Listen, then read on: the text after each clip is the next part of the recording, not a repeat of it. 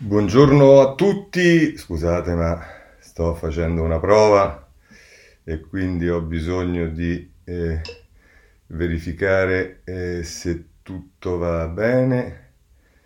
Eh, un attimo solo di pazienza, speriamo di sì. Dovremmo essere eh, in diretta, va bene, insomma, oggi è... è mm, Oggi è, è, è, è il 3 eh, giugno e ci sta sicuramente eh, da segnalare le parole di Mattarella per questa occasione. Ehm, e, e però vedo che c'è qualche problema su Instagram, va bene, cercheremo di risolverlo, chiedo ancora scusa eh, per coloro che, segue, coloro che, seguono da Instagram risolveremo anche questo eh, problema. Dicevo, ehm, ci sta da una parte Mattarella con quello che ha detto in occasione delle celebrazioni del 2 giugno, ci stanno sicuramente eh, il dibattito sulle regole, i tavoli, quattro persone, non quattro persone, insomma tutte le questioni che eh, in qualche modo abbiamo conosciuto. E, ehm, e ci sta poi eh, cose interessanti sui temi della giustizia, in particolare sul referendum, vedremo. E poi va bene, i vaccini, ma insomma io direi andiamo subito, innanzitutto oggi ricorre, lo dico così, eh, su tutti i giornali, anzi su molti giornali c'è, ricorre eh, il quarantesimo della morte di Alfredino, il bambino che era finito nel pozzo, è una vicenda che coloro che hanno un po' di, età, un po di anni ricordano bene, insomma oggi ricorrono i 40 anni. Ma eh, per quanto riguarda invece il tema delle regole, eh, abbiamo eh, da segnalare ehm, il Corriere della Sera, titolo di apertura, eh, le regole ehm, eh, le regole eh, per l'estate si tratta. E che vuol dire? Tavoli da 4 regioni all'attacco la zona bianca in zona bianca nessun tetto Federica dice al governo limitazioni inapplicabili basta incertezze alta tensione in maggioranza Gelmini convoca i tecnici perché? Perché c'è uno scontro tra il ministro Gelmini e eh, il ministro Speranza perché la Gelmini è sulla linea delle regioni mentre il ministro Speranza dice che tassativamente eh, eh, nei tavoli sia all'interno che all'esterno non possono esserci più di quattro persone e allora nel retroscena Monica Guerzoni ci dice la carta di speranza per evitare lo scontro togliamo il limite soltanto all'aperto che dire, eh, sembra tutto un po' ridicolo perché guardando anche come sono i dati, come vanno le cose, adesso obiettivamente se c'è una famiglia di sei persone che cosa fa? Eh, e non c'è posto all'esterno, all'interno si mette con quattro da una parte e due dall'altra. Cioè, comunque, ehm, il ministro della salute al chiuso rischio ancora troppo elevato, trattative al G7 sui viaggi dei turisti da USA, Canada, Canada e Giappone. Vabbè, insomma, così la mette il eh, Corriere della Sera. Il tempo eh, ci va giù, diciamo, un po' più pesante, ma insomma Speranza resta al tavolo da solo, da Sileri alla Lega, tutti contro il ministro sul limite di quattro commensali nei ristoranti, i dubbi della Gelmini. Oggi il vertice di governo per superare le linee guida del Dicastero della Salute, maggioranza spaccata, sorprese anche le regioni. Insomma, questo è il quadro e vabbè, abbiamo visto le regole. Poi c'è il tema dei vaccini, anche qui diciamo le notizie sono un po' eh, le stesse. E, ehm, eh, le, vediamo, eh, le vediamo nelle pagine 2, vaccini per tutti, è partita la corsa, liste aperte agli adolescenti, via le prenotazioni senza limiti d'età, con last minute e open day, polemiche a Bologna, bivacchi della notte a due chilometri di coda. E, e, poi c'è il liceale diciottenne di Torino che dice voglio farlo sabato notte con l'esame sarà così l'esame sarà sicuro e poi un bel viaggio e poi insomma ci sono testimonianze di vario tipo e poi se volete però c'è eh, Michele Bocci che ci parla della sfida di figliuolo ehm, che eh, dice scusate ma oggi non è una giornata positiva, ci stanno un sacco di problemi, eh, noi ci riproviamo, è saltato, eh, è saltato Twitter Space, eh, non funziona Instagram, dovremmo riquadrare un po' le cose. dicevo, la sfida di figliuolo, convincere i giovani per il mese della spallata, ci sono 20 milioni di dosi. l'obiettivo studenti immuni eh, entro settembre il viceministro Sileri postazione anche sulle spiagge con camper e poi se volete c'è a pagina 4 un'intervista al governatore della Lombardia fatta da Emanuele Lauria che è Fontana e dice pronti a vaccinare dai 12 anni cadono le accuse false contro di noi, ci hanno messo sotto tiro per ragioni politiche per demolire l'immagine di una Lombardia efficiente, ma entro luglio daremo la prima dose a tutti. Così le eh, parole di fiducia di eh, Fontana sulla eh, Repubblica. Voglio segnalarvi dal Sole 24 Ore un tema che per quanto riguarda i, i vaccini, in questo caso gli operatori eh, della sanità, ehm, sulla pagina... Eh, sulla, sulla, prima pagina del Sole 24 Ore, Covid, scudo, scudo penale esteso all'RSA. Scudo penale per il personale sanitario durante tutta l'emergenza Covid lo stabilisce la legge 76 di conversione del decreto legge 44 sulle misure urgenti per il contenimento dell'epidemia da Covid. La punibilità è, è, limitata al dolo e alla colpa grave tenendo conto delle difficoltà che il personale sanitario ha dovuto affrontare durante l'emergenza. Lo scudo vale anche per le RSA anche se non sono escluse azioni civili. Così eh, ci dice il Sole 24 ore. Ora, venendo ai temi, eh, vorrei parla- mh, passare eh, prima per due questioni. La scuola è il domani, eh, a pagina, che diciamo, si occupa di questo eh, a pagina 5, lo fa con un eh, articolo polemico nei confronti del ministro Bianchi, rientro in classe e precari, la scuola secondo Bianchi. Nel decreto sostegni bis la fine dell'era Azzolina, il piano del ministro per evitare il caos dello scorso anno, ma Dem, Leghisti e Leu preparano la battaglia sul reclutamento dei professori. Il 9 giugno sindacati in piazza. È Daniela Preziosi che eh, scrive di questo sul domani. A proposito di eh, giovani, eh, poi ci sono quelli che dovrebbero nascere, quelli che dovrebbero fare figli, insomma è la stampa, pagina 9 che ci parla della eh, de- denatalità, eh, che è un tema sempre più eh, allarmante in eh, Italia. Allarme nascite, è Nicolò Caratelli che ne parla. Meno figli e flussi migratori in calo, l'impatto della pandemia sulla popolazione italiana si vedrà in futuro. Lo studio di Banca Italia sugli effetti economici. Nel 2065 avremo fino a 3 milioni di lavoratori così eh, la stampa. Bene, ora passiamo al recovery.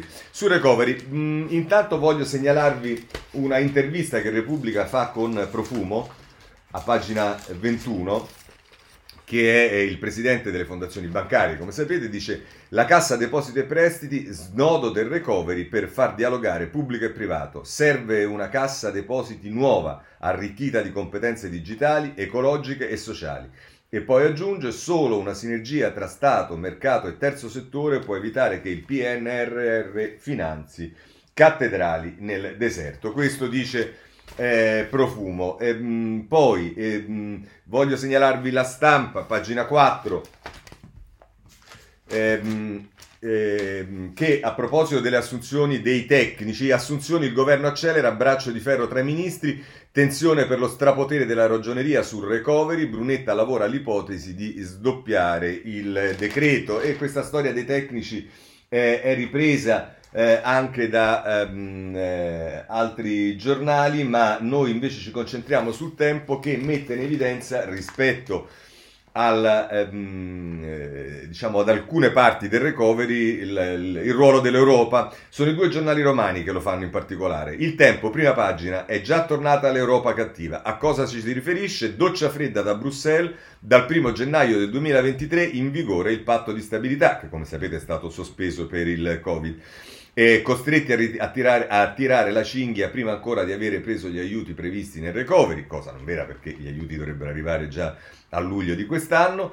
Commissione già oggi dura sul blocco di licenziamenti, dannoso eppure inefficace e vedremo, questo è il tema che affronterà anche, che affronteremo proprio sul tema dei licenziamenti. È Franco Besis che scrive, in un anno è cambiato il mondo, è cambiato il modo di vivere di ciascuno di noi, di guardare al presente e al futuro, ma non è cambiato o è cambiata assai meno di quel che ci si sarebbe attesi l'Europa con le sue liturgie le sue regole ferre concepite in un'altra era, così eh, tra l'altro eh, Franco Bechis. Eh, il messaggero, eh, lo prendiamo subito, ehm, diciamo, va subito ehm, sul tema eh,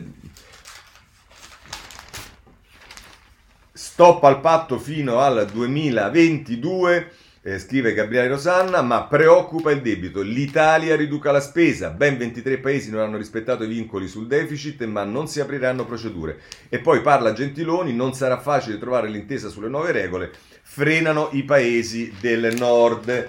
E eh, qui ci arriviamo, eh, poi ci arriviamo subito eh, perché ehm, se eh, riesco a trovarlo eh, sulla Repubblica, mi pare, insomma c'era qualcuno in qualche giornale che metteva in evidenza esattamente il problema del, di, eh, dei rapporti con l'Europa. Comunque, ehm, se andate poi sul messaggero a pagina 15 eh, si torna sul tema delle assunzioni. PNRR è corsa contro il tempo per assumere i 25.000 tecnici. Domani il governo tenterà di approvare il decreto per sbloccare i concorsi per i professionisti esterni. Il grosso delle assunzioni è destinato alla giustizia, ci sono anche gli esperti per agevolare gli enti locali. Così è il messaggero a proposito del eh, PNRR. Poi abbiamo il tema del fisco. Sul fisco allora, il giornale ovviamente ha una visione molto di parte, che è quella legata alle parole di Berlusconi ieri. E allora ritorna in prima pagina, come è giusto che sia, la proposta di Berlusconi, c'è il piano antitasse, via al pressing su Draghi, la riforma fiscale di Forza Italia compatta il centrodestra diviso sui candidati e poi la UE avvisa basta assistenzialismo più investimenti e poi andate a pagina 3 il taglio del fisco dei moderati, tetto alle tasse incentivi flat. Berlusconi accelera sul gazebo annunciati dal al giornale le proposte già depositate che uniscono il centrodestra che diciamo forse è unito su questo ma sul resto mi pare invece che ci abbia qualche problemino lo vedremo nel capitolo che eh, riguarda le eh, amministrative. Anche il Sole si occupa del fisco in prima pagina, ma rispetto alle eh, tasse non pagate, multe e tasse non pagate per l'87%, in 21 anni arretrato a 930 miliardi. Eh, dice allarme riscossione, dal 2000 al 2020 si perdono per strada l'87% di multe e tasse contestate, fronte eh, di numeri mostre di cartelle eh, inviate 163 milioni e contribuenti raggiunti 18 milioni, una montagna di crediti dello Stato e di altri enti che vale oltre 930 miliardi. Il problema è stratificato nel tempo, nonostante la riscossione del, da ruolo negli ultimi anni abbia avuto un progressivo incremento da una media di 3 miliardi l'anno incassati nel periodo 2000-2005 ai 10,9 miliardi nel 2017-2019 e questo a proposito eh, delle tasse. Sul tema del fisco c'è da segnalare sulla stampa di oggi Veronica De Romanis, a pagina 19, che diciamo, spiega mh, tutto quello che comporterà eh, le decisioni che si, prendono, si sono prese a Bruxelles, i vincoli a cui ci tiene il eh, PNRR e soprattutto alla storia poi delle riforme di questo paese eh, e poi dice, con l'arrivo della pandemia il finanziamento della spesa attraverso il debito è diventata la regola. A fine anno quest'ultimo dovrebbe raggiungere il livello record del 160% del PIL, una dinamica che dovrà essere invertita. La Commissione europea nel suo rapporto annuale sugli squilibri macroeconomici ha rilevato anche quest'anno come un debito così elevato e in crescita rappresenti per l'Italia un elemento di forte vulnerabilità. Intervenire sul bilancio dello Stato attraverso una ricomposizione delle voci di entrata sarà quindi inevitabile e non più procrastinabile, che poi sostanzialmente va la stessa cosa. L'obiettivo deve essere quello di trasformare la tassazione in un vero strumento per crescere e nel contempo ridurre le diseguaglianze.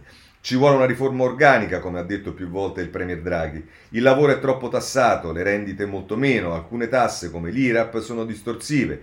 A tal fine va ricostruito il rapporto fiduciario. Ciò comporta da parte di chi governa il rispetto degli impegni presi. Dov'è finita la promessa di destinare il ricavato della lotta all'evasione alla riduzione della pressione fiscale? Ma soprattutto è necessario utilizzare i soldi pubblici in maniera efficiente ed equa. In altre parole, non si può proporre di alzare le tasse, anche se solo per i più ricchi, se non si affronta prima il problema della qualità dei servizi offerti e delle enormi differenze territoriali che persistono in Italia. È del tutto inutile dare 10.000 euro ai diciottenni, e qui ci riferisce la proposta Letta, se solo alcuni di loro hanno potuto beneficiare di una formazione adeguata. A parità di reddito familiare, chi è più preparato perché ha avuto accesso a una scuola pubblica di qualità potrà sfruttare meglio la dote ricevuta e così il sussidio si trasformerà in un fenomenale amplificatore delle disuguaglianze. Quindi Venero Veronica De Romanis boccia la proposta eh, di Letta. Eh, poi c'è tutto il tema dei licenziamenti e qui avete sentito già un accenno perché anche su questo l'Europa è intervenuta.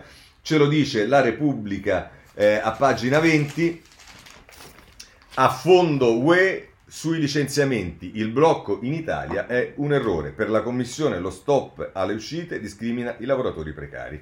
Eh, questo è Claudio Tito, che è il corrispondente eh, da Bruxelles, che parla delle raccomandazioni della Comunità Europea, esatta, dell'Unione Europea esattamente su eh, questo. Se poi andate sulla eh, stampa a pagina 5, eh, interviene invece su questo eh, Bombardieri eh, che è eh, il leader della Will, il piano non si tocca su numeri e tempi, c'è la firma di Draghi, è l'ora del dialogo, non degli scioperi, quella del Premier sui licenziamenti non è una mediazione ma la posizione di Confindustria, per noi la partita è ancora aperta.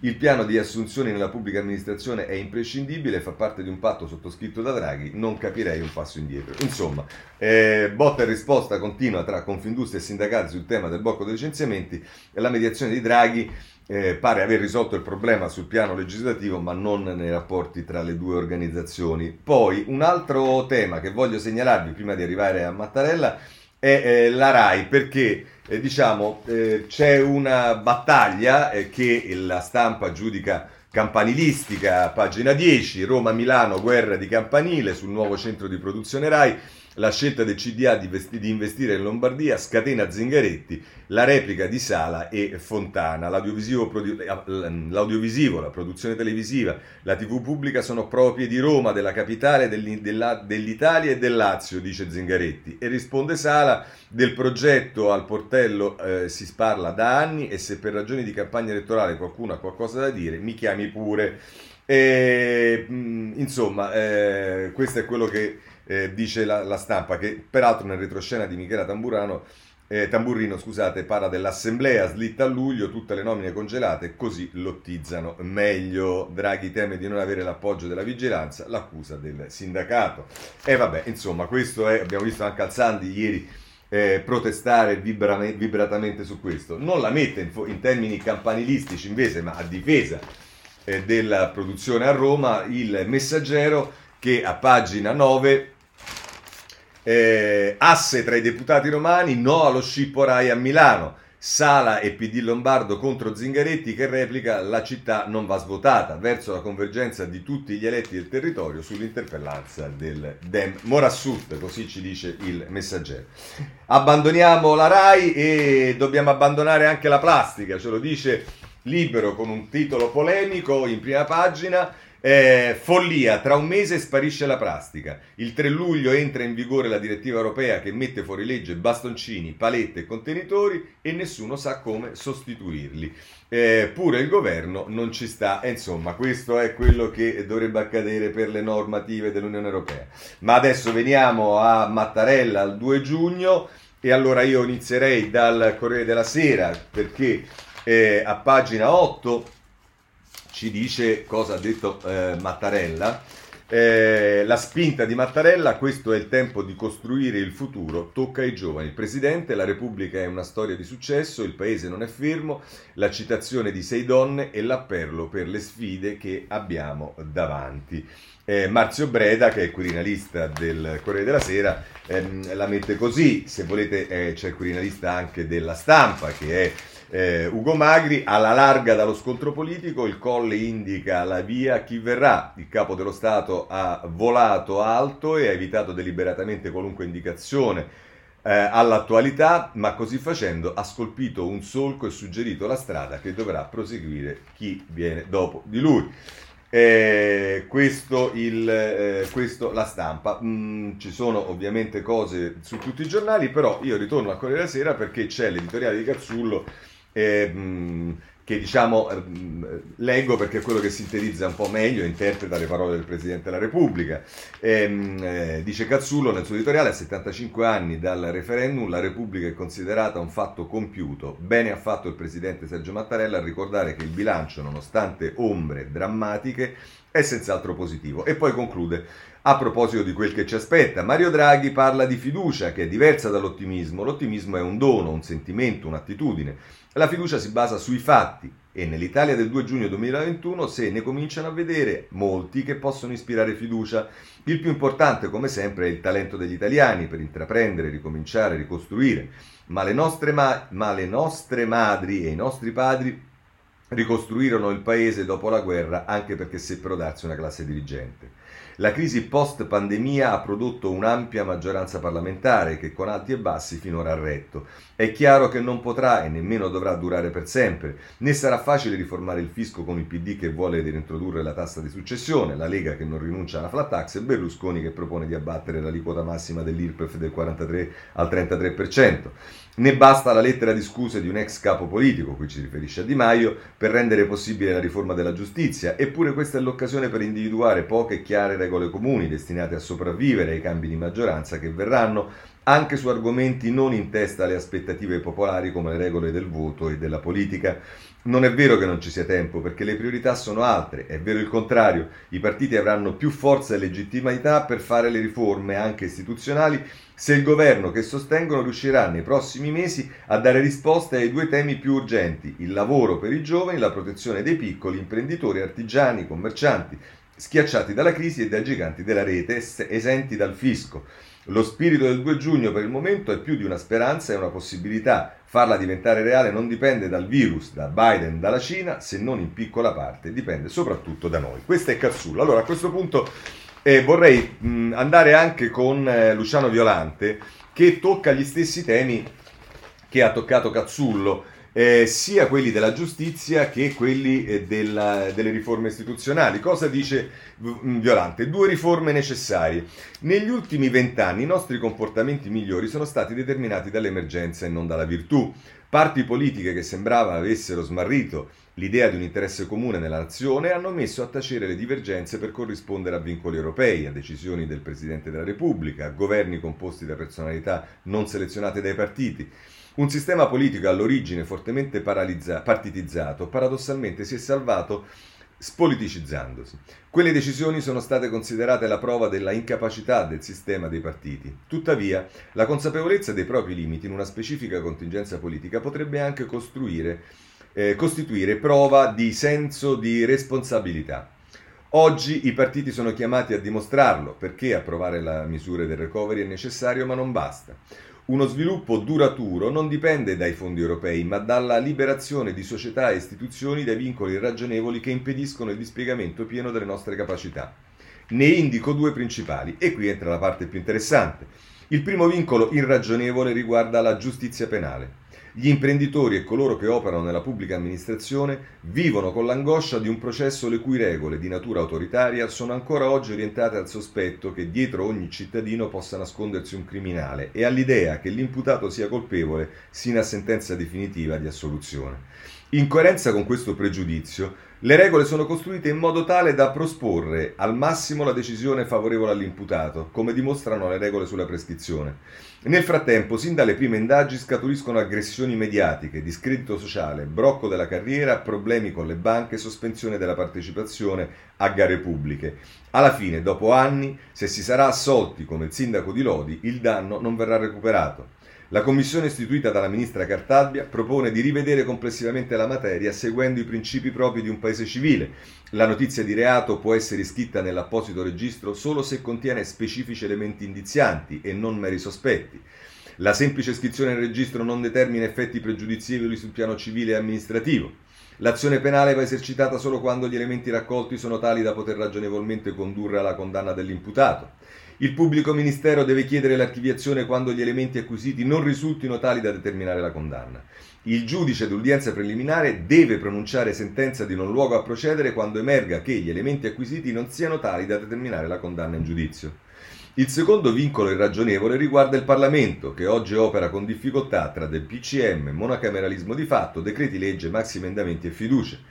Si tratta di disfunzioni che minano la fiducia delle istituzioni e ricadono direttamente sui cittadini.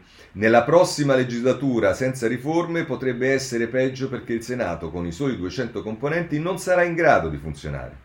Un gruppo di parlamentari, tra i quali modestamente ci sono anch'io, propone il monocameralismo al posto di una Camera con 400 deputati e di un Senato con 200 senatori, una sola Camera con i 600 componenti. La proposta merita di essere presa in considerazione se accompagnata da un forte irrobustimento della Commissione per le questioni regionali prevista dall'articolo 126 della Costituzione, sul modello del Bundestag tedesco. Altrimenti si potrebbe potenziare il ricorso al Parlamento in seduta comune o assegnare alla sola Camera dei Deputati il voto di fiducia e il voto finale su tutte le leggi meno quelle costituzionali. L'emergenza potrebbe riattivare le virtù sopite, ma non c'è molto tempo, così la mette Violante, molto interessante e molto condivisibile questa sua eh, diciamo, eh, articolo. Mm, eh, bene, a questo punto passiamo alla politica, cominciamo però attraverso le amministrative. Centrodestra e centrosinistra, beh, il Corriere della Sera in particolare che se ne occupa, eh, a pagina 10 eh, si occupa del centrodestra, eh, lo fa con ehm, Paola Di Caro, comuni, tensioni nel centrodestra, Salvini non vuole ultimatum, Fratelli, di, Fratelli d'Italia chiede di fare presto, eh, il leghista, martedì decisivo è un giorno come gli altri. Eh, e poi ci dà la notizia padre Livio che, il, che, è il direttore di Radio Maria, Matteo Affede, gli invio messaggi. Eh, hai visto, meno male, c'ha pure messaggi di eh, Radio Maria eh, e questo non può che eh, allietarci per una giornata come questa. Ehm, poi segnalo sempre eh, per quanto riguarda i partiti del centrodestra, è una cosa che non c'entra con le amministrative, però è una lettera che è in mm, prima pagina e poi prosegue nella pagina 10 in cui eh, la Meloni eh, risponde all'editoriale di ehm, Galli della Loggia dell'altro giorno che vi ho letto, in cui parlava proprio del centrodestra e di eh, del fatto che la Meloni deve rivedere alcune posizioni del passato e lei, il titolo del, della, sua, della, sua, lettera è il rapporto con il passato, noi contro i totalitarismi, i problemi sono a sinistra, Fratelli d'Italia non è organico al sistema di potere. Vabbè, questo è quello che dice eh, Giorgia Meloni. Eh, invece però c'è il centrosinistra, eh, pagina 13, eh, veleni e liti al mercato, le primarie di Bologna tra alleati e nemici. E qui è eh, mh, mm, eh, eh C-Zap, che non so chi sia, ma insomma, quella delle primarie bolognesi non è stata una partenza facile, per me si è rimasta una partita interna al PD con gli assessori del sindaco uscente Virginio Merola, eh, intenti a battagliare, mentre sullo sfondo si sbriciolavano ipotetiche candidature unitarie. Nell'ultimo miglio, quando i giochi sembravano fatti per l'assessore predestinato Lepore, Matteo Renzi ha battuto nell'agone il nome della sindaca della vicina San Lazzaro, Conti, e scese in campo candidandosi da indipendenti e tirandosi dietro un pezzo del PD locale, base riformista in primis, dando così il via alle primarie meno governabili che il PD abbia vissuto a queste latitudini. E vabbè, eh, le primarie sono fatte per eh, risolvere i problemi, mh, eh, diciamo, eh, proprio se sono ingovernabili, se no sottarocche come quelle che si faranno a Roma, tanto per essere chiari. Ma vabbè, eh, questo per quanto riguarda le amministrative. Andiamo a vedere allora i partiti. Il giornale non molla eh, la morsa sul Movimento 5 Stelle, pagina 12 eh, come vuole, Conte vuole logorare Draghi, ma i grillini divoreranno lui. È Domenico Di Sanzo che scrive in retroscena. L'ex Premier punta alla rivincita col voto anticipato. Il Movimento 5 Stelle non ci sta, non andremo a casa prima. Eh, e insomma, eh, questa è la situazione dentro il, eh, il Movimento 5 Stelle. Se poi volete farvi una risata, potete prendere libero, andate a pagina 6 eh, e, e, ci si occupa del mitico Toninelli. Non mollare mai la storia del ministro più attaccato di sempre, è Brunella Bolloli che ne parla, del libro del grillino, dai giri in, tu, in tuta alle vacanze, Toninelli fiero delle sue gaffe, al supermercato la gente lo fermava per elogiare Salvini, Di Maio non lo filava e dopo il Ponte Morandi si è fatto i selfie in ferie. Eppure Danilo rifarebbe tutto, questo è quello che ci dice eh, il... Ehm, eh, libero. Eh, visto che eh, abbiamo eh, citato Renzi e che stiamo sul libero, andiamo a pagina 3 perché Giuli, Alessandro Giuli eh, si occupa di Renzi eh, così, l'enigma Renzi un po' a destra, un po' di là. Cosa dice? Ehm, che partita giocherà Matteo Renzi in questo lungo scorso di legislatura con il semestre bianco alle porte e una sfida per il Quarinare ancora tutta da immaginare? Potendo parlare senza rete, l'ex premier direbbe che se gli chiedessero qualche, quale cosa lo rende felice e speranzoso, avrebbe l'imbarazzo della scelta. Tre anni fa nasceva il governo Conte Salvini Di Maio, oggi abbiamo Mario Draghi. avevamo Arcuri e oggi generale Figliuolo, eccetera, eccetera. Eh, ma adesso in poi, ma da adesso in poi Renzi guarda e aspetta senza rimanere attivo, sa di essere decisivo per l'elezione del Presidente della Repubblica e le parole d'ordine con i suoi sono chiare. Per qualche mese stiamo tutti fermi, dopo la scelta del nuovo Presidente vedremo come usciranno il PD e Forza Italia, cosa ne sarà dei grillini, il quadro politico in movimento, uno scenario perfetto per una forza giovane ma strategica come la nostra. Ma quale sarebbe lo scenario migliore per Renzi? Ipotizziamo, l'ex banchiere centrale europeo potrebbe scavallare il 2022 e restare al governo fino al termine della legislatura, se nel frattempo il successore di Sergio Mattarella non fosse Mattarella medesimo, con il proposito di, fine, di dimettersi a fine legislatura per far posto a Draghi. A quel punto il Premier delle larghe intese diverrebbe il candidato naturale per succedere a se stesso nel 2023, chissà. Trust the plan motteggiano in queste ore i renziani, ripetendo lo slogan scritto su alcuni manifesti ironici appena apparsi a Roma e che ritraggono il fondatore di Italia Viva con occhiali da sole su un fondale un po' tecno, un po', un po tecno e un po' matrix. L'iniziativa origina da un gruppo di simpatizzanti liberal che si definiscono eh, trastatori e neobischeristi ma nella sostanza scrivono a Renzi l'arrivo di Draghi al governo, la spaccatura nei 5 Stelle, l'addio di Alessandro Di Battista, il nuovo europeismo di Salvini, le dimissioni di Conte, Domenica Arcuri, Nicola Zingaretti e in ultimo la vittoria di Maneskin all'Eurovision. Fuori dalla dimensione prevalente del cazzeggio, un piano prenderà corpo. Si sa che Draghi da talismano antispread e medicina di prima necessità per un'Italia da vaccinare in massa e proteggere con la riscrittura del recovery plan rischia di trasformarsi via via nella cura nazionale di lungo periodo. Ce ne accorgeremo presto quando le tensioni sociali derivanti dal blocco dei licenziamenti metteranno Draghi stesso di fronte alla necessità di un enorme lavoro di riforme sociali sulla lunga gittata eh, dalla lunga gittata e controfirmate da Bruxelles. Non deve stupire dunque che la cabina di regia tecnopolitica incaricata di portare al traguardo il recovery abbia come limite il 2026 e vabbè. E insomma, questo è quello che eh, dice eh, Giuli a proposito di eh, Renzi. Ma c'è qualcosa anche che riguarda il Partito Democratico. Lo prendo dal foglio in prima pagina e ci si riferisce eh, si ritorna alle amministrative, ma quello che accade in Calabria. Cosa scrive il foglio? Fuoco Letta. È così che il PD vuole aiutare Enrico Letta, scrive eh, Caruso sulla prima pagina del foglio. Per la serie piovono capolavori. In Calabria le ultime erano queste. Il candidato Nicola Irto si era ritirato, il segretario del PD stava lavorando per fargli cambiare idea. Il PD calabrese chiedeva a Irto di ripensarci. Era previsto oggi l'arrivo a Reggio Calabria di Francesco Boggia, il delegato Dem che si occupa di elezioni amministrative, che rispetto agli accordi nelle diverse zone mi pare che stia avendo un grande successo, ma questo è il mio commento. Cosa accade nel frattempo? Accade che a mezzanotte del 2 giugno il più importante quotidiano italiano annuncia Letta sceglie Enzo Ciconte dopo il ritiro di Irto. Non è vero niente, o almeno è una parte del PD che vorrebbe Ciconte, ma Letta non gli ha offerto ancora la candidatura. È costretto infatti a smentire la notizia. Qualcuno ha cercato Ciconte? Sì, L'ha confermato questo ex parlamentare comunista, eh, esperto di dinamiche mafiose, e non c'è motivo di non credergli. È una persona rispettabilissima e dice perfino che sarebbe pronto a candidarsi, ma ci deve essere unanimità. Una sola domanda, chi ha cercato Ciconte? Lo ha fatto per conto di tutto il PD o è un'idea di una parte del PD? Non è dunque abbastanza chiaro? La notizia, falsa, è uscita dal partito. Nel partito lo sanno tutti, anche se lo dicono all'orecchio. Perché farlo? Per lanciare Ciconte che potrebbe realizzare il famigerato campo largo per danneggiare Irto, che è ancora il candidato preferito di Letta, e per fare male a Letta. C'è un tentativo in corso che parte dalla Calabria, ma che si è già sperimentato a Roma. Ha come obiettivo il caos, logorare il segretario per poter alla fine dire vedete un fallimento pure lui. Ecco qua, questo è quello che ci dice il foglio e che molti pensano, diciamo, a prescindere da quello che scrive il foglio. Oh, poi, se volete, il domani si dedica a Berlusconi, sembra di rivedere i giornali di qualche decina d'anni fa, ma insomma, dal bunga bunga ai processi, Berlusconi secondo Silvio. Che cosa è? E ci dicono Emiliano Fittipaldi e Nello Trocchia, ecco il contenuto integrale della conversazione con il giudice Amedeo Franco registrata dall'ex premier nel 2014. Dopo i miei successi a Napoli e all'Aquila hanno deciso di condannarmi da tutte le parti, ma fa- mai fatto sesso con Rubi, da Lodo Mondadori a Tarantini, nega ogni responsabilità e vede complotti ovunque, anche il Quirinale contro di me. Vabbè, insomma, questo è il domani su, eh, Be- su Berlusconi.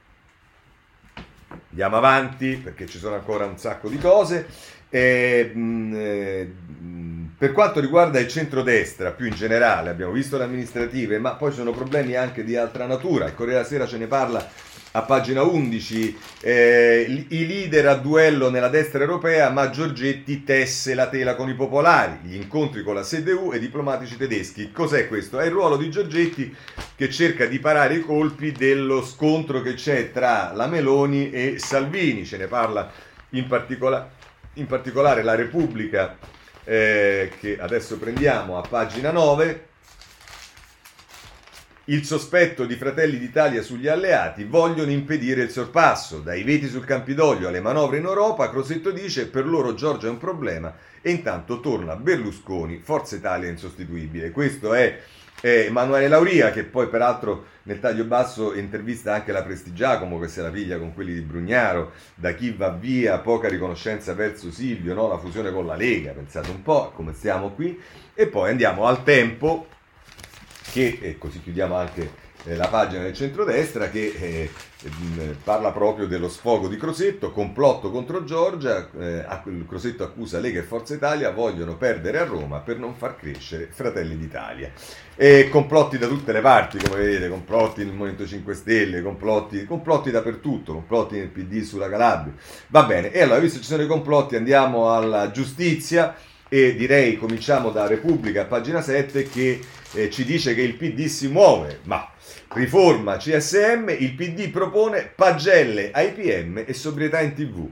Concita Sannino ci dice che la Rossomando il primo obiettivo è recuperare la credibilità della magistratura. Eh sì, che se la recuperiamo così stiamo messi bene, è la mia opinione ovviamente personale. E, mh, pare che ci sarà un algoritmo, ce lo dice Libera, pagina 10, adesso andiamo al, al, al referendum, eh, andiamo alle cose importanti, ma insomma eh, è in arrivo un algoritmo che prevede le sentenze. Eh, l'idea della scuola Sant'Anna di Pisa si tratterà di una sorta di banca dati aperta anche al pubblico in grado di indicare le possibilità di vincere un processo e quanto tempo durerà. Eh sì, insomma, siamo praticamente alla lotteria, la giustizia è, è ridotta a questo. Va bene, referendum. Allora, qui tutto molto in, interessante voglio cominciare dal foglio. Perché? Perché nel foglio c'è ci sono tre cose. Un dialogo del direttore Cerasa con Ugetti, il, ehm, eh, che però dice sostanzialmente il PD dovrebbe appoggiare il referendum. Poi ci sta un articolo in prima pagina di Goffredo Bettini che dice il PD sulla giustizia vai con i radicali e poi, se vi interessa, ma questo è del tutto diciamo, marginale, ci sta un, eh, un uh, articolo anche mio che dico ma solo dei matti potrebbero lasciare il referendum sulla giustizia eh, in mano ai, eh, alla Lega. Appropriamocene e, e dichiaro che io sono ovviamente disponibile a raccogliere le firme. Ma certamente la parte più rilevante è quella di Bettini, che a un certo punto Dice così, ecco perché in piena libertà, con una scelta personale che non impegna altro che me stesso, non posso rimanere indifferente rispetto ai quesiti referendari promossi sul tema della giustizia dal Partito Radicale. Se saranno l'occasione di un dibattito aperto, franco e responsabile, se potranno avere l'effetto di spingere in avanti una legislazione che si è dimostrata lenta negli anni passati, essi vanno considerati con grande attenzione e coraggio. Non credo affatto sia giusto che questo tema sia un po' perosamente impugnato solo da quella destra populista come la Lega, che amava esibire il cappio nelle aule parlamentari. Beh, insomma, eh, sono d'accordo e diciamo, non è che il PD eh, sul, eh, sul, tema della prescrizione diciamo, ha avuto un'impostazione diversa quando si è trattato di metterci mano. Eh. Ma comunque, nel merito, il quesito del referendum circa la separazione delle carriere è condivisibile quello sulla custodia cautelare anche, così come il quarto quesito che riguarda l'abrogazione della legge Severino. E ancora condivido quello circa la raccolta di firme dei magistrati per le elezioni domestiche. Sul sesto quesito, che ha come oggetto l'indicazione dei membri laici nei consigli giudiziari, esiste già una proposta del PD alla Commissione Lattanzi che va nella, nella direzione giusta. Infine, il primo quesito sulla responsabilità civile dei giudici solleva un problema che esiste, Tuttavia, la soluzione proposta appare dirompente, in quanto potrebbe non rendere sereno l'esercizio della funzione giurisdizionale del giudice, sapendo egli di poter essere chiamato a rispondere direttamente sul piano civile di un eventuale errore. Si apra dunque un confronto serio e determinato che aiuti anche la politica a riformare se stessa, a, a svilupparsi al di fuori di speculazioni e di scorciatoie giudiziarie per eliminare l'avversario. Le alternative politiche devono essere limpide, programmatiche, ideali e civili, Anche alla sinistra serve uscire sempre di più da quella guerra guerreggiata che mette al centro la manovra, la furbizia, l'organizzazione del potere di partito e di correnti per navigare invece nel mare aperto della società, che oggi ha sempre meno punti di riferimento credibili e che vive un conflitto strozzato che non si riesce a esprimere in forma politica e che chiede una rappresentanza credibile, impegnata anche e anche onesta negli strumenti che agisce, eh, negli strumenti che agisce, quella di una sinistra moderna e democratica. Beh, insomma, vabbè, interessante, vedremo se eh, il livello di influenza che avrà Bettini su questo, perché sarà molto interessante, molte di queste cose si potrebbero affrontare già nella riforma della giustizia, sulla quale però il PD non pare così avanzato, illuminato come ehm, le parole di Bettini ci vorrebbero far credere. Tant'è che basta andare sul riformista e a pagina 6 c'è una presa di posizione di Rampi ehm, eh, che è un senatore del PD, dice se Gandhi incontra Alberto da Giussano, la riforma della giustizia con la Lega di Salvini non mi convince. Come possono coesistere la concezione giudiziaria di chi è per sbattere in cella e gettare la chiave con il modello e le battaglie dei radicali? Eh, Rampi non ci vuole molto a capirlo, stiamo facendo delle riforme che non sono nella linea del butta la gente in cella e, e, poi butta la chiave, sono esattamente al loro opposto e se su un obiettivo nostro vengono quelli che fino a ieri la pensavano in modo opposto, abbiamo fatto un capolavoro. Eh, non è che siamo noi che ci stiamo spostando su quella linea, non mi pare difficile da capirlo. E fa benissimo il eh, riformista a mettere in evidenza eh, le, le, contraddizioni della Lega eh, perché eh, a un certo punto eh, Vediamo dove sta. Ecco qua. Aldo Torchiaro giustamente a pagina 5 dice Salvini torna giustizialista, brusca libero, che schifo. D'altra parte diciamo non è solo lui, eh, perché questa roba l'hanno detta praticamente tutti i politici, come se la legge, ma lo vedremo tra poco, l'avesse, non l'avessero fatta eh, il Parlamento e come se le decisioni della Corte di Giustizia, ma su questo eh, ci sta una cosa di Scarpinato che è davvero inquietante, la vediamo tra poco, ma insomma comunque sono le contraddizioni di Salvino, sono un problema suo, l'importante è che dia una mano su un obiettivo nostro, no, non mi pare difficilissimo da, eh, da comprendere. Eh, ma va bene, eh, a questo punto eh, penso che la cosa che possa valere la pena di eh, riprendere è esattamente le parole di Cerasa eh, che su questo tema dice Simone Oggetti, nel suo dialogo, l'introduzione al dialogo con Oggetti, Simone Oggetti è forse uno dei personaggi del momento, lo è non solo per la sua vicenda giudiziaria, ma anche per il riflesso che la sua storia ha avuto sul mondo della politica. Simone Oggetti, lo sapete, è stato sindaco di Lodi, è stato arrestato nel 2016, è finito in carcere, è finito ai domiciliari, è stato vittima di un'infame campagna di fango, è stato assolto in secondo grado da ogni accusa, a lui e a lui, proprio su questo giornale, si è rivolto Luigi Di Maio chiedendogli scusa per il fango gettatogli addosso all'epoca dell'arresto. In questi giorni il caso Getti è stato raccontato a lungo per ciò che ha rappresentato nell'universo dei partiti e forse non sbaglia chi dice che la biura della gogna da parte di alcuni professionisti della forca è come se simbolicamente aiutasse a chiudere un cerchio apertosi nel 1993 ai tempi delle monetine contro Bettino Craxi di fronte allo Terrafae. La gogna non smetterà certo di esistere per una biura di Di Maio, ovvio, ma forse mai come oggi i partiti si sono ritrovati nella condizione di considerare la lotta contro la gogna come una priorità dell'agenda di governo e la centralità avuta dalla vicenda Oggetti è l'effetto più che la causa di un nuovo vento che soffia in politica. Abbiamo passato una mattinata con Ugetti per parlare di questo, di riflessi avuti dalla sua vicenda sulla politica, di ciò che la politica potrebbe imparare dalla sua storia, di cosa la politica potrebbe fare per non perdere l'occasione di sfruttare questo vento nuovo, il vento dell'antigiustizialismo, se così si può chiamare. E con il foglio Ugetti parla a ruota libera, si confessa, si racconta e offre qualche spunto di riflessione anche al suo partito, per esempio sulla riforma della giustizia, per esempio sul referendum dei radicali e della Lega, di fronte al quale Ugetti dice perché no? Alla politica ci arriviamo, ci arriviamo con calma e ci arriviamo dopo aver rimesso in fila cosa è stato per un sindaco, per un innocente vivere la gogna. E qui c'è tutta la pagina, poi quarta dell'inserto in cui eh, racconta eh, tutte le sue vicende. Eh, il, eh, l'ex sindaco di Lodi e poi si conclude con la parte politica. La mia esperienza credo possa insegnare qualcosa, ha insegnato qualcosa ai miei avversari, spero insegni qualcosa anche al PD.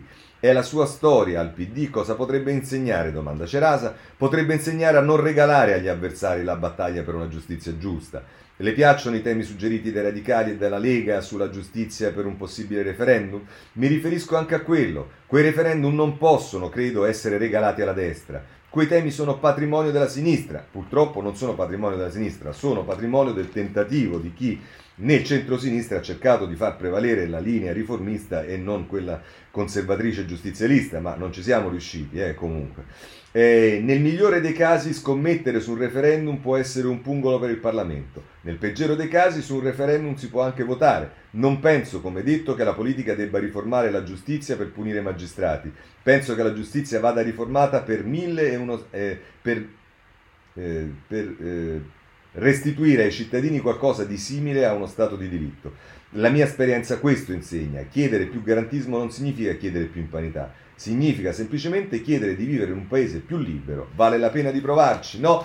Eh, noi siamo d'accordo. Piccolo particolare, Ugetti, che se tu riesci a convincere il tuo segretario che la prima cosa che ha detto è che i referendum sono un modo di gettare la palla in calcio d'angolo, eh, questo sicuramente sarebbe un grande capolavoro. Poi c'è il tema Brusca e ci avviciniamo alla conclusione della rassegna stampa, però non possiamo non eh, affrontarlo. Insomma, che cosa succede? Tutti i giornali, chiedo perdono a tutti, dallo Stato ho ricevuto una lezione di moralità, brusca il racconto del video con le accuse ai parenti delle vittime, pensavo mi uccidessero, mi hanno fatto incontrare mio figlio. Insomma, c'è questo video che se non sbaglio è stato dato a una televisione francese eh, che viene guardato un po' da tutti eh, e che ehm, e che eh, diciamo mh, mm, di cui si parla. E, mh, mm, se volete sul riformista c'è Alberto Cisterna che dice non c'è un certificato mortale che attesta il vero eh, un certificato morale che attesta il vero pentimento, la polemica sulla scarcerazione del boss mafioso.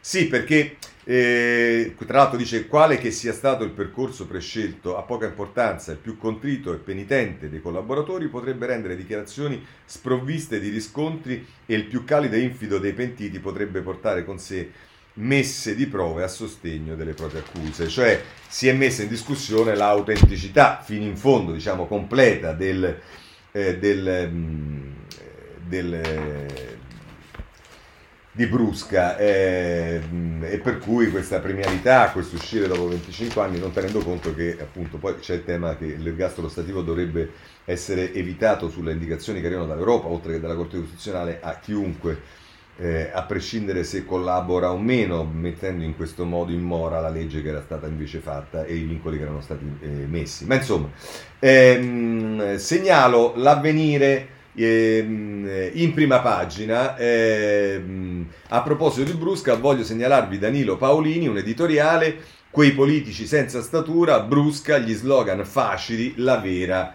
eh, antimafia. E di questo l'avvenire poi si occupa anche a pagina 3, con, eh, viene riportata eh, uno straccio dell'intervento di Falcone che pronunciò nella prima del 1986 a Courmayeur al convegno la legislazione penale e mh, la legislazione premiale ha consentito una chiave di lettura dall'interno della criminalità organizzata aprendo importanti brecce nel muro dell'omertà. Mia mafia, l'importanza dei partiti, spiegata da Giovanni Falcone. Bene, andiamo avanti perché il foglio eh, se ne occupa con eh, Grasso ehm, che a pagina 3 eh, dice il populismo dell'antimafia genera mostri. Parla, intervistato da Michele De Feudis, eh, Grasso, che difende ovviamente eh, la legislazione sui pentiti. Eh, però su questo voglio, eh, come dire, da una parte eh, andiamo subito su Scarpinato, mh, mm, a pagina 19, nella pagina dei commenti della della stampa perché mh, la mette così, brusca, pentiti, scoraggiati. La questione dell'accettabilità sociale della liberazione di Brusca dopo l'espiazione di 25 anni di carcere e un'ampia collaborazione con la giustizia sembra ormai appartenere a una stagione storica del passato in via di progressiva liquidazione, sentite bene, eh, a seguito delle sentenze della Corte Edu e della Corte Costituzionale, che hanno posto le premesse per consentire l'uscita del carcere dopo 26 anni che possono ridursi a 21 per l'ulteriore sconto dovuto alla liberazione anticipata, anche ai cosiddetti irriducibili, cioè capi mafia ed esponenti di rango delle mafie condannati dall'ergastolo, i quali, pur essendo a conoscenza di informazioni preziose per impedire che i loro complici rimasti in libertà continuino a uccidere e mafiare, e per accertare gli autori di gravi reati si rifiutano di collaborare con i magistrati. Ora, che un giudice che è il procuratore generale presso la Corte di Appello di eh, Palermo la metta così, intanto rispetto al fatto che la Corte Costituzionale ha dichiarato incostituzionale, signor capo della Procura Generale di, di non so che cosa di Palermo, è incostituzionale, vuol dire che è contro la Costituzione. Cioè non è un vezzo o qualcosa che si è preso eh, uno che passava per strada. E se questo non bastasse, caro procuratore generale presso la Corte d'Appello di Palermo, anche la Corte europea ha detto che è una, una norma eh, fuori dal diritto comunitario. Quindi quella norma che a te piacerebbe tanto è semplicemente incostituzionale, è come se fosse la pena di morte in questo paese ringraziando il Dio non esiste. Chiedo scusa per lo sfogo, andiamo avanti, ma questo è un procuratore della Repubblica. L'effetto, continua, eh, l'effetto di tali decisioni è infatti, al di là delle migliori intenzioni, una forte disincentivazione alla collaborazione. Facendo una comparazione costi-benefici, ci si chiede perché mai un mafioso condannato all'ergastolo dovrebbe allocarsi per accedere al beneficio della liberazione condizionale gli elevati costi di una collaborazione autoaccusandosi eh, di ulteriori reati con conseguenze eh, con conseguente aggravamento delle penne già inflitte, gli rilevando l'esistenza di tutto il suo patrimonio occulto. Vabbè, insomma, eh, la tesi è chiara, ehm, lasciamo stare, eh, abbiamo capito come la pensa eh, Scarpinato. Bene, eh, voglio invece prendere però, per fortuna, sulla stampa c'è anche Feltri e suo buongiorno che la mette così. È difficile restituire il significato di surreale meglio di quanto abbiano fatto partiti di sinistra e di destra nella quasi totale interezza con la Geremiade per la scarcerazione del pentito di mafia Giovanni Brusca. Un'eccezionale unanimità nello scandalo per lo schiaffo dello Stato, mollato però per mano di una legge votata dal Parlamento, come tutte le leggi, e che soltanto il Parlamento può cambiare. Dunque, i partiti indignati per la legge votata da loro e mai cambiata da loro, precisamente con chi ce l'hanno? Chiedo scusa se per le attuali consuetudini mi sono spinto troppo nel tecnico. A destra perlomeno c'è una tradizione. Negli anni, 90, negli anni 90 si progettava una riforma, sebbene su presupposti leggermente più mediati, di Brusca è un uomo molto cattivo. Si temeva che, spinti dalla premialità in cambio del, pentiti, del pentimento, i pentiti si pentissero oltre il dovuto e tirassero in ballo chi non c'entrava niente, e si temeva che alcune procure ne approfittassero per mettere fuori gioco dei competitori politici. Naturalmente il competitore politico era Silvio Berlusconi e non sempre su di lui i pentiti erano stati di una precisione chirurgica, diciamo così. A sinistra, dove ricordo un giovane e brillante leader come Enrico Letta, si imputò a Forza Italia di fare gli interessi della mafia, di tradimento nei confronti di Giovanni Falcone, sulla cui dottrina del pentimento si erano raggiunti eccellenti risultati, e soprattutto di imbastire leggi al solo scopo di salvare il capo da IPM. A sinistra ci si oppose, come suggerisce il ribaltone di oggi, al solo scopo di, attua- di aiutare IPM a farlo fuori. Eh, insomma, questo è eh, Feltri e abbiamo... Mh, Mm, messo in campo anche questo. Per quanto riguarda la giustizia, voglio chiudere con Mannino perché c'è qualcuno che abbiamo visto nelle sentenze vorrebbe rimettere in discussione la ennesima sentenza di assoluzione nei suoi confronti. È Tiziana Maiolo che ne scrive sul riformista pagina 3: IPM contro i giudici che hanno assaltato Mannino. Cartabia, fai eh, qualcosa. Eh sì, Cartabia, eh, speriamo che faccia qualcosa. Eh, Zachi, insomma, eh, ne parlano tutti i giornali, ne parla mh, eh, Repubblica, pagina 15, e non si sblocca la situazione. Eh, Zachi, un altro compleanno in cella, la rabbia dell'Italia, accanimento, lo studente resta in prigione in Egitto, più di 265.000 le firme per la cittadinanza che, sapete, spetta al governo dopo che c'è stata una mozione in Parlamento. Eh, dal Corriere della Sera voglio segnalarvi che c'è eh, un'accusa di, nei confronti di qualcuno che starebbe circuendo Vattimo, IPM Vattimo circuito, lui è falso, Torino chiesto il processo per l'assistente, induce a spese ingiustificate, la, pre, la, la replica lasciateci in pace. Eh, poi eh, dalla Repubblica voglio segnalarvi a proposito di ehm, gender, eh, una bella intervista eh, di Maria Novella De Luca a pagina 19, a 16 anni sono Ludovica, dall'odio transfobico mi ha salvato la mamma. È tra le prime teenager d'Italia ammesse al trattamento con farmaci bloccanti, la forza me l'ha data la famiglia.